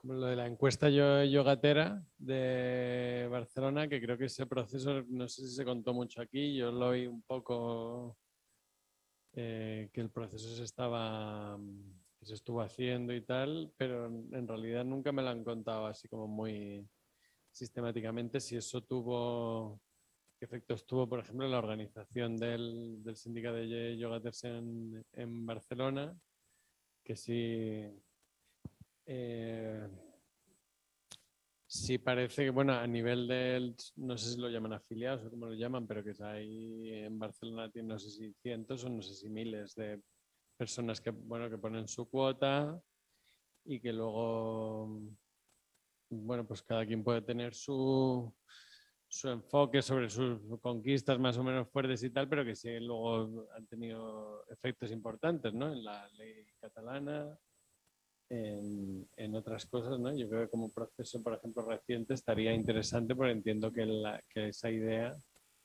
es relativamente sencilla, se hizo con relativamente, creo que poco, no demasiado, muchas personas trabajando y tal, y que a nivel organizativo luego sí cuajó, ¿no? Eh, con una cosa que, hace 10 años, que era la conciencia de que te estaban robando a través del alquiler tu sueldo y tal, como que no, no, existía, ¿no? La gente no, ahora lo de que el sueldo, te, el casero te roba el sueldo y ahora lo decimos como muy normal, pero realmente yo creo que eso sí ha sido un efecto de, de los procesos de sindicato inquilinas en general, pero sobre todo del de Barcelona creo que ha sido importante en particular. Yo creo que sí es un ejemplo de, de coinvestigación, que, que, junto con eso están investigando la cuestión de la propiedad en Barcelona, cómo está distribuido eso, porque hay un desconocimiento absoluto de, de eso, ¿no? que también es una cosa que lo hemos aprendido no sé, que yo no sabía que no se tenía ni idea de cuál es el mapa de la propiedad en, las ciudades porque directamente no se ha hecho, ¿no? Eh, eh, con las cuestiones de vivienda, ¿no? Que no se puede saber quién es un gran tenedor y tal, ¿no? Porque eh, directamente no hay manera del... El Estado no ha generado el dispositivo de, de encuesta de representación y también ves la, nuestra dependencia pues por ejemplo, de la producción de datos de toda la estadística estatal que registra determinadas cosas, pero no otras, ¿no? Entonces yo creo que eso sí estaría bien pensarlo, no sé si se os ocurre o algo como la idea de, encuesta y de las categorías que utilizamos eh, dentro de una encuesta como medio de análisis y como fin en sí mismo político. Igual estaría bien darle una vuelta ¿qué podríamos hacer? hoy día es relativamente fácil hacer encuestas, ¿no? A través del Google, de Google Forms o de las páginas que hicieron la de la encuesta yogatera o tal. Os pregunto así también por si... Bueno, es que creo que has hecho aquí un poco de merequetengue con esto de la... Sí, o sea, que yo creo que lo de la encuesta es verdad que, mira, desconocemos el proceso, lo cual ya dice algo, es un fallo, o, yo por lo menos no tengo claro el proceso. Creo que sí que es un tipo de encuesta, investigación que va más a recoger una serie de, datos sobre estructura de, la propiedad allí en, de la vivienda y del alquiler en Barcelona.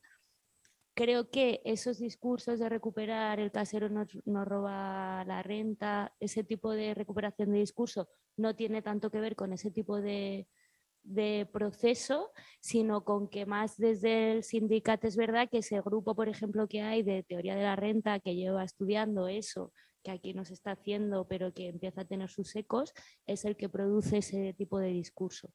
porque precisamente a lo mejor quienes hicieron la encuesta defienden una postura más como de mm, ataque a, grandes propietarios, ¿no? no de ataque a la figura del rentista, aunque mm, pues en el sindicato creo que han sabido cómo conjugar ambas vías. que no tienen por qué coincidir, que el proceso de encuesta, investigación, análisis, desvelar algo que no se conocía y tal, eso es un proceso y luego ya está la cosa de si hay luego mecanismos más individuales o colectivos, ¿no? que entendemos que, bueno, sí que son dos planos del, de este proceso en particular. Lo ideal entendemos es cómo se podría dar un proceso así y luego aparte, pues evidentemente de manera colectiva que redistribuya un poder que existe, que es colectivo y no se individualice y todo eso.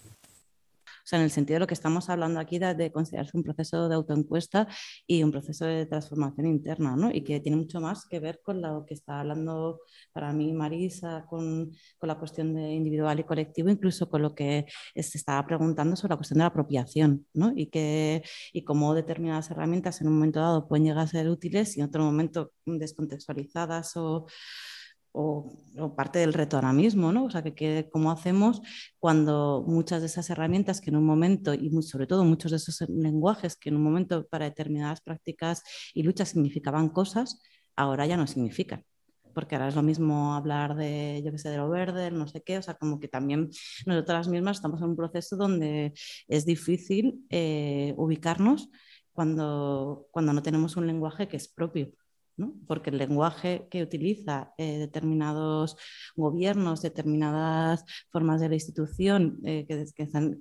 es la Agenda 21, el no sé qué, la, Agenda 2030, lo otro, eh, pues la práctica tú sabes que es lo contrario, pero pueden tener en cierta medida aparentes objetivos compartidos o y, ahí de repente hablar de transformar, hablar de no sé qué, pues significan cosas radicalmente distintas, Y yo creo que es, eh, y eso en tiempo atrás no era así, o sea, es que ahora mismo hasta, ¿no?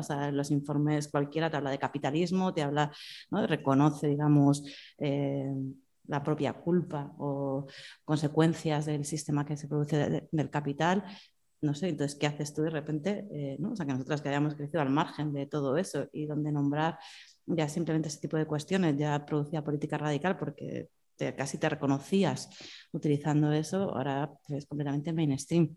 Pero las prácticas no significa que se parezcan o, ¿no? o tiendan a una menor polarización o igualdad de las personas o cualquier cosa de ese estilo. ¿no?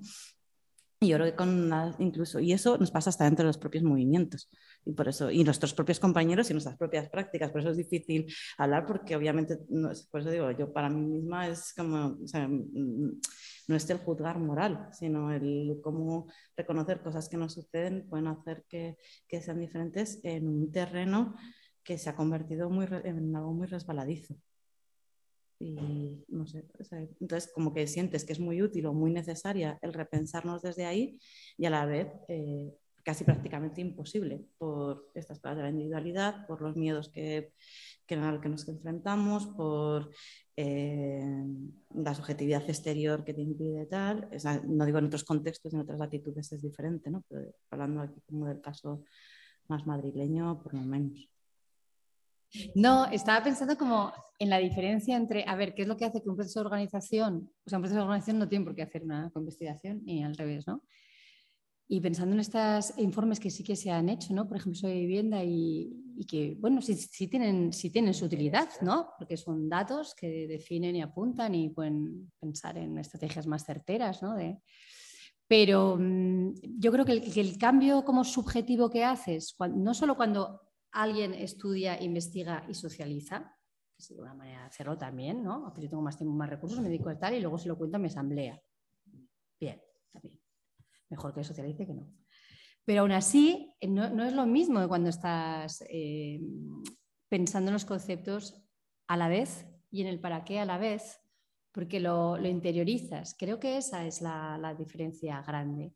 Eso pasa todo el rato, aunque no hagas investigación, porque por ejemplo estaba pensando, yo ahora por ejemplo veo muy potentes, potentes puede ser casi cualquier ámbito de lucha, pero por ejemplo todo el, espacio del activismo loco creo que está generando como unos grupos de, pues, de autoconciencia en los que están redefiniendo lo que les pasa, inventando un montón de conceptos, y cada vez que se inventa un concepto y se nombra una cosa de manera nueva, se nombra una manera de, cambiar el mundo y entonces tú lo ves y dices, es súper potente. Es verdad que le tendrá que llegar el momento porque al final tienes que socializarlo. O sea, tienes que sacarlo fuera, tienes que transmitirlo de alguna manera para, que eso vaya más allá ¿no? de los propios colectivos, que al final siempre son finitos, que están haciendo ese proceso, ¿no? que se contagien y tal y cual.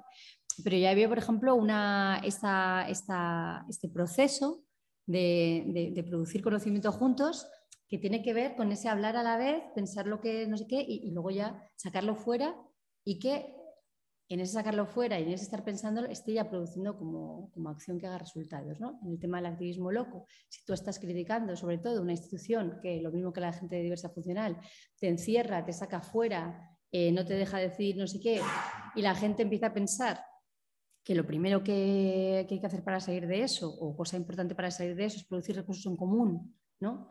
Para que yo que sé, las crisis eh, que sean, que te saquen un poco de la realidad ordinaria, eh, se hagan con un acompañamiento gestionado de otra manera o que, o que, por ejemplo, haya que poner unos dineros en común, ¿no?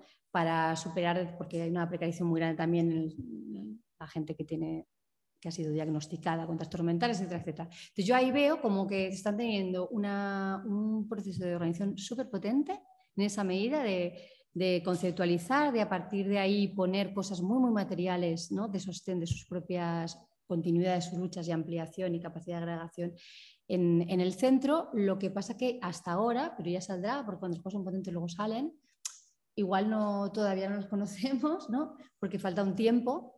Por supuesto, están en los 60-70 y en Estados Unidos ya lo han hecho y ya han escrito cosas. Pero para que aquí, ¿no? con las maneras de estar aquí, las condiciones de aquí que son distintas, la, pues empezamos a poder ¿no? Leer, ver, no sé qué, y que eso siga como haciendo crecer la, la movida. Y ahí, por ejemplo, lo veo súper súper potente, porque hay gente que está organizando colectivamente. Cosas que no veo en otros ámbitos, que también deberían estar produciendo conocimiento a saco, pero no lo están haciendo porque no están generando los espacios de organización.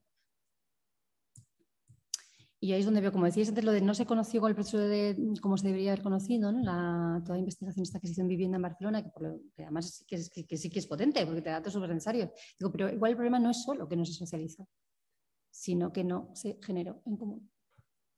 Porque ahí no hay cambio subjetivo. Te puedes aprender las palabras, que es un tenedor, un tenedor menor, un no sé cuánto, no sé menos. Y luego están definiendo la batalla, si no las han estado juntas, la están definiendo por ti. Entonces, a dónde apunta, pues ya, pues ya está decidido. Ya llega así a los grupos, a las asambleas. Y ese, para mí ese es el principal problema. Sí, sí, son dos. O sea, que ni siquiera se... O sea, que no todo el mundo se preocupa de eh, colectivizar como los resultados del proceso. Y eso es que es básico, o sea, como de dos. Y luego lo más importante es que si el diseño no es eh, claro, pensando con, con quién está ahí, pues al final es mucho más pobre. Y sobre todo que además es como, yo qué sé, pues si contáramos con grandes investigadores de la talla de los sé no, sé, pero que luego las, que, las investigaciones son muy pobres y poco útiles, a mi juicio. O sea, que en general, las tesis para la peña, eh, la verdad, las cosas que se escriben. Tampoco es que sea aquí un rollo muy práctico, ni muy profundo, ni muy inspirador, ni muy nada. Entonces tú estás perdiendo y yo estoy perdiendo. Porque se supone que juntándonos sería un proceso mucho más interesante. ¿Qué piensas que no se hace? Yo creo que tiene que ver con lo que has dicho tú de sí que a lo mejor como el rollo de la universidad se le ha dado así otra capita de, no sé, de sin entender el mundo universitario y, esa atracción ahí a sacarse tres carreras y bla, bla, bla, que veo mucho en eso a la juventud o a la que a mí me rodea, que no quiero generalizar. Cosa que creo que en mi época de estar en la universidad no pasaba. Era casi un rollo de que llegabas ahí, te llevabas el chasco y salías corriendo. Era más esto lo que yo viví en ese momento. Y por otra parte, el rollo este de, de lo que has comentado tú, Marisa, de la individualidad en cuanto a la marca personal, las redes sociales así, que yo también el otro día me hacía gracia con, hablando con Paula, por refiriéndonos a una persona como que me dijo el comentario de, mira, esta es la típica persona que no participaría en un colectivo político si no lo pudiera poner en Instagram. Me lo decía así, convencidísima. Sea, ¿no? Como rollo de, he generado esta categoría de persona. Claro, ya lo genera desde que ya ya ha nacido en, en este mundo de Instagram, tiene 26 años, y yo decía, hostia, ¿me dices eso realmente? me decía, sí, sí, te lo digo totalmente. Y además son emisores en un mundo virtual en el que también me quedo chorrada de aquí a... Y eso es como si no se pudiera ver, si yo de esto no sacara un rédito que me va que me llega desde otra manera, ¿no? porque esta no, era una persona que lo iba a hacer para su carrera o para su la, la, la, ¿no? sino para su apreciación pública o su definición pública como persona.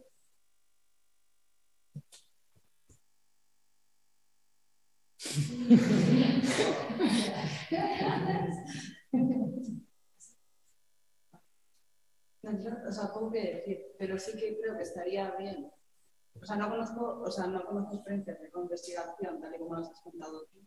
La verdad, o sea, tal y como ¿no? que produzcan Pero como, práctica sí estaría bien que aquella gente que tiene la suerte de vivir investigando y estudiando, que participa activamente y preguntarse al colectivo, oye, ¿esto es útil para mí o no? Esto, sea, o sea ¿qué, ¿qué, tengo que estudiar? O sea, ¿dónde me centro? Porque están todos en turistificación, están todos en tal, bueno, pues esto ya hay miles. O sea, ya sabemos, ¿no? Pues, oye, tipos de propietarios, tipos de tal, debe ser. O sea, tal.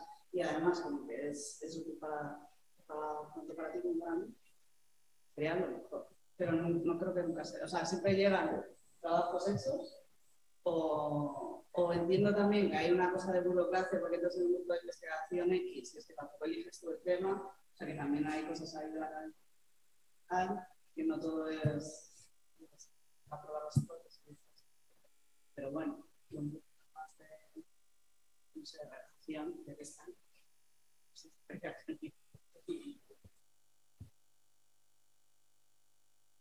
No quiero meterme en ningún berenjenal.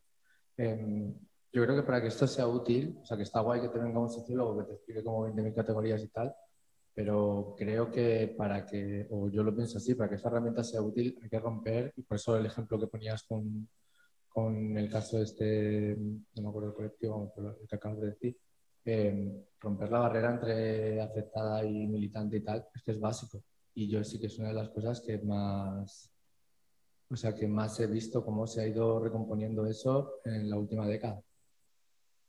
Eh, y, es, y es que lo veo básico. Y luego cuando consigues romper eso, la siguiente pregunta es cómo lo sostienes, ¿no? Esto se ve muy bien en lo que decías del centro social, ¿no? Cuando tú entras ahí ya, cuando ya no eres el intelectual y el tal, sino que estás con tu turno de barra, con tal, no sé qué, te das cuenta, pues, esto, pues lo ve cualquiera que esté en vivienda, lo ve cualquiera... O sea, que cómo sostienes eso me parece, me parece tal, pero yo creo que ejemplos sí que, o sea, yo he recordado unos cuantos, y ahora... Eh, pues yo qué sé, pues en el ECO había un documental sobre boxeo que ha llevado como una organización de boxeo de, de gimnasios populares donde se están dando por barrios y tal, y todo eso se ha a través de un proyecto de investigación que hace un documental sobre esto, ¿no? Y de ahí pues van saliendo cosas, yo qué sé, recuerdo Carabanchaleando también, ¿no? Pero a mí no me han resultado ninguno especialmente útiles en este, en este sentido me hacía la pregunta también, lo que pasa es que como se han caído tantas tortas en los últimos años, pues, pero para mí hubo un momento en que Twitter sí que fue un poco eso, ¿no? Cuando pensabas un hashtag y era cuando, cuando Twitter, o sea, cuando las reglas del juego nos valían, ¿no? Realmente tú buscabas, pensabas un concepto y algo que apelara desde lo emocional, pero que de pronto te estaba dando un mapa de ahí, ¿no? Pues recuerdo a Toreto, hubo un momento ahí en 2009, 2010, 2011, que eso, eso sirvió, ¿no?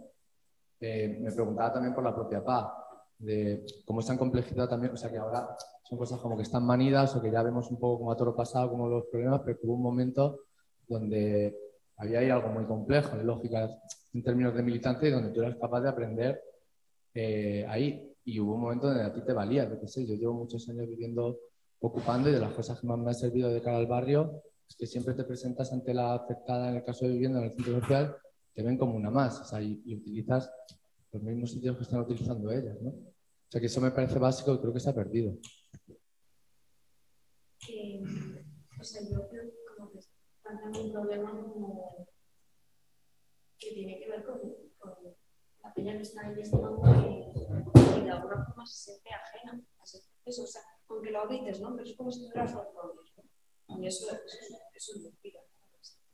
Investigar no es escribir sobre un libro, no es escribir, no sé no, investigar es también sobre el colectivo en el que estamos. Yo creo que eso es como algo importante, ¿no? Y que cuando pensamos qué utilidad tiene una investigación eh, para un colectivo, yo creo que tiene que ver con el hacer en el día a día, ¿no? O sea, la investigación es estar haciendo la carpeta y es estar limpiando después y estar haciendo un montón de cosas. ¿no? Yo creo que eso hay una parte que la investigación académica lo borra porque no le interesa contar como todo lo que, lo que no queda bonito del proceso de investigación, pero hay mucho más allá, ¿no? Entonces yo creo que hay un problema de cómo, cómo la peña que hace investigación se subjetiva como, como investigador y militante en ese espacio, ¿no? Pues yo creo que ahí hay, hay, sea, hay un problema.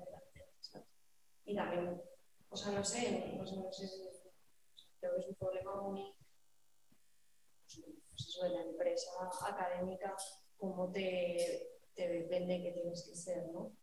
Entonces, bueno, ahí yo creo que, que por ejemplo, eh, o sea, que, que, evidentemente como que si sale un producto final de algo, pues puede ser interesante, hay, hay ocasiones en las que puede servir, pero también el proceso de investigación puede habilitar espacios eh, para pensar juntas, ¿no? Entonces, eh, un grupo de discusión, eh, un taller, un no sé qué, que puede ser parte de una investigación, también está habilitando un espacio para encontrarnos que a lo mejor no conseguimos sacar un rato porque nuestras asambleas son eh, punto del día, no sé qué, corriendo, tal, tal. Entonces, yo creo que cuando las investigaciones se piensan en conjunto, se piensan con las otras, eh, se está pensando todo el rato el para qué hacemos esto, eh, si hay una potencia de habilitar estos espacios que en la cotidianidad de nuestros lugares de militancia igual no las sacamos, ¿sabes? Porque no tenemos el tiempo, ¿sabes? Porque vamos a matacaballo siempre, porque no tenemos... Entonces, bueno, no sé, ahí, claro, yo creo que es repensar el lugar desde el que se hace la investigación y, eso, el poner el para qué como la pregunta constante, no... Y bueno, luego que hay una marca personal, hay en la investigación académica, la hay en la militancia, la hay en todos lados y yo creo que eso es algo a lo que tenemos todo el rato que cuestionarnos y luchar contra eso porque es un problema real, ¿no?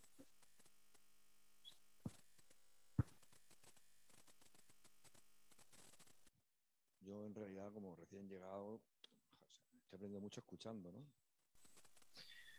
Pero bueno, igual sí que puedo decir algo sobre la investigación, ¿no? Igual desdeñar todo lo que se puede hacer desde la academia puede ser un error, ¿no? En el sentido de que también es una apropiación de recursos públicos puestos a disposición de una gente variada, ¿no? La academia es, es un reino de taifas, es una pelea constante, es una carrera individual, pero hay buena gente también ahí. En el sentido de que yo, por ejemplo, puedo contar casos de intentos de firmar investigaciones como colectivo, lo hemos hecho y no nos reconocen absolutamente para nada la academia. ¿no? Y esas investigaciones luego han ido a, bueno, tú trabajas un, un caso en concreto en Holanda sobre las condiciones de vida y de trabajo de la gente que estaba allí, ¿no? Eh, esto se firmó, se firmó como, como, un colectivo de seis personas, teníamos un déficit de, de, género también ahí, que nos dimos cuenta, ¿no? Con el paso del tiempo éramos todos machotes, pero bueno, nos sirvió para entender algunas cosas, para empatizar y luego para devolver con nuestro lenguaje, nuestras prácticas, a la gente que estábamos entrevistando, cómo los veíamos. ¿no? Y esto, desde mi, mi, punto de vista, a mí me transformó, a nuestro equipo, la gente que estamos también allí, hemos llorado escuchando las historias de la gente, lo cual no quiere decir nada, simplemente que sus vidas eran mucho más duras de lo que... Pero teníamos tiempo de ir a Holanda a entrevistarles y estar allí, ¿no? Entonces, aprovechar ese potencial yo creo que es interesante sin perder de vista la crítica de lo que es la universidad, como reino de taifas, academicista y tal y tal. ¿no? Hay prácticas que intentan romper eso. Luego este informe se publicó de forma gratuita y abierta pues en un sindicato amarillo, ¿no? más que nada por, por la oportunidad, por la oportunidad de una persona que estaba allí, en comisiones obreras en concreto. Cuando hicimos la devolución y estuvimos hablando con la gente sobre qué pensaban, eh, en realidad luego lo más importante fueron las reuniones informales de después, cuando nos contamos los problemas personales, familiares. Hay una historia de ruptura biográfica en todo lo que tenga que ver con el mundo del trabajo. Y entonces, en esas conversaciones, mm, estas personas, chicos y chicas, muy jóvenes muchos de ellos, comprendían o, nos hacían comprender que era un proceso de reciprocidad porque estaban ahí, ¿no? Porque estaban ahí. No es una cuestión individual, es una cuestión estructural, es una cuestión social, es una cuestión de relaciones sociales, etcétera, etcétera. Y a partir de ese diálogo, un diálogo, un diálogo si queréis, desigual, ¿no?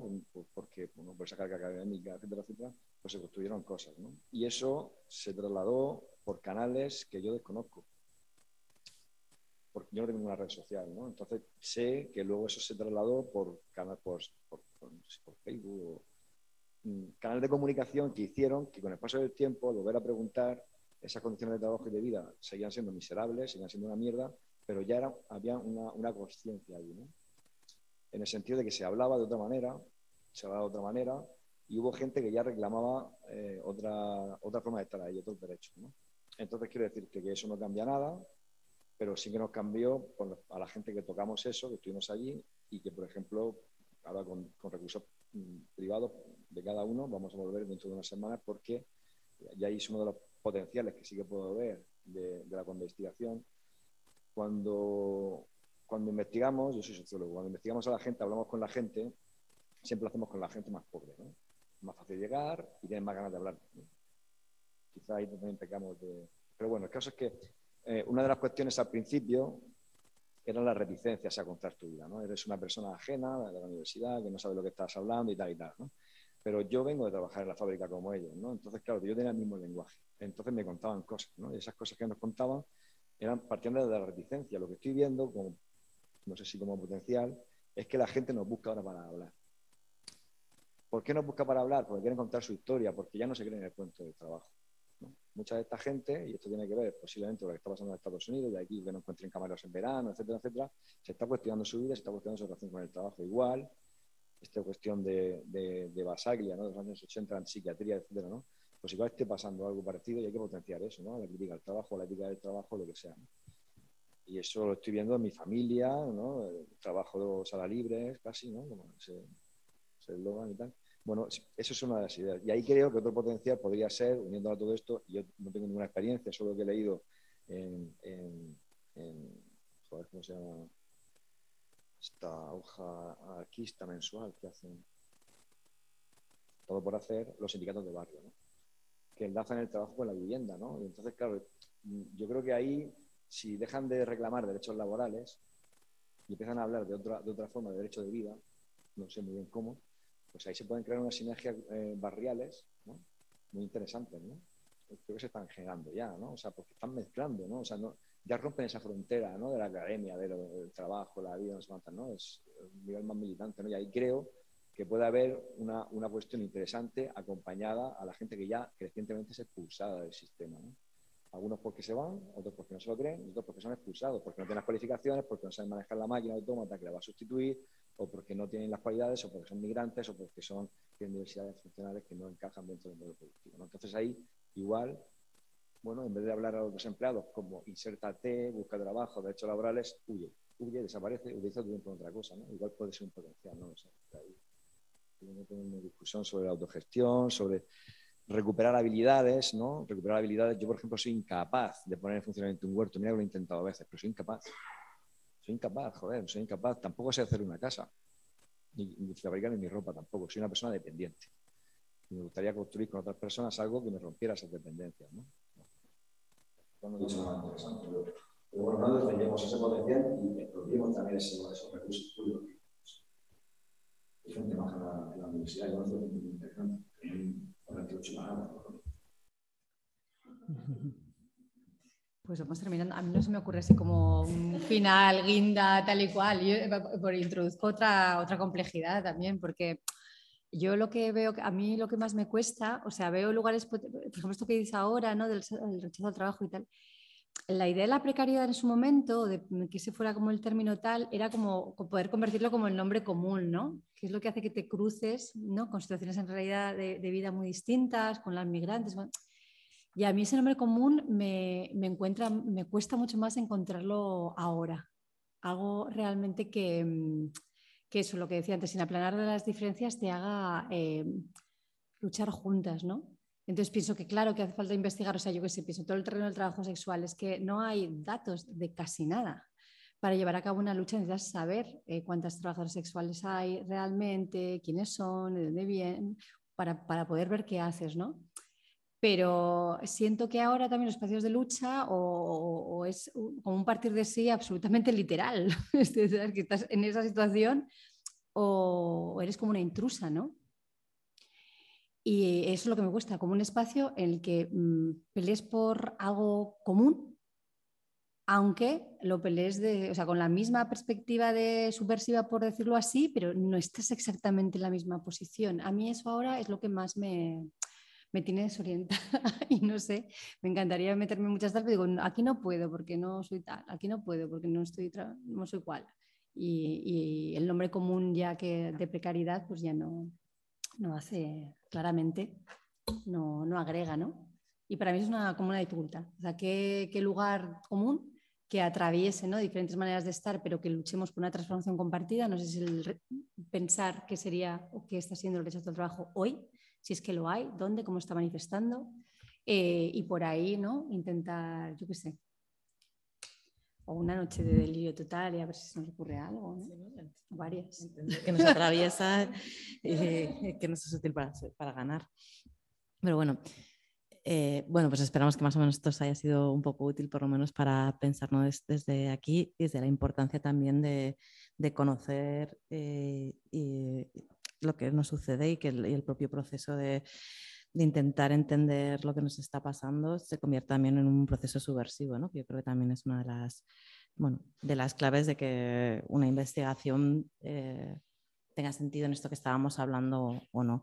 Así que nada, si os parece lo dejamos aquí y nos vemos el viernes que viene eh, hablando de, cooperativismo, vida, empresas recuperadas y, y no sé si de rechaza el trabajo o su versión opuesta.